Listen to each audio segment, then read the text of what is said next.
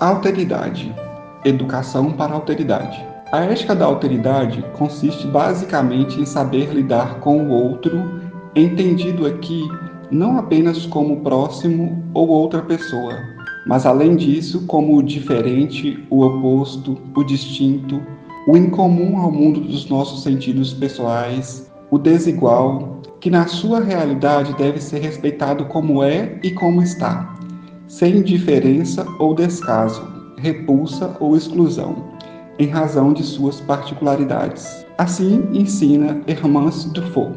Texto do livro Homossexualidade sob a ótica do espírito imortal, de 2012, de autoria de Andrei Moreira.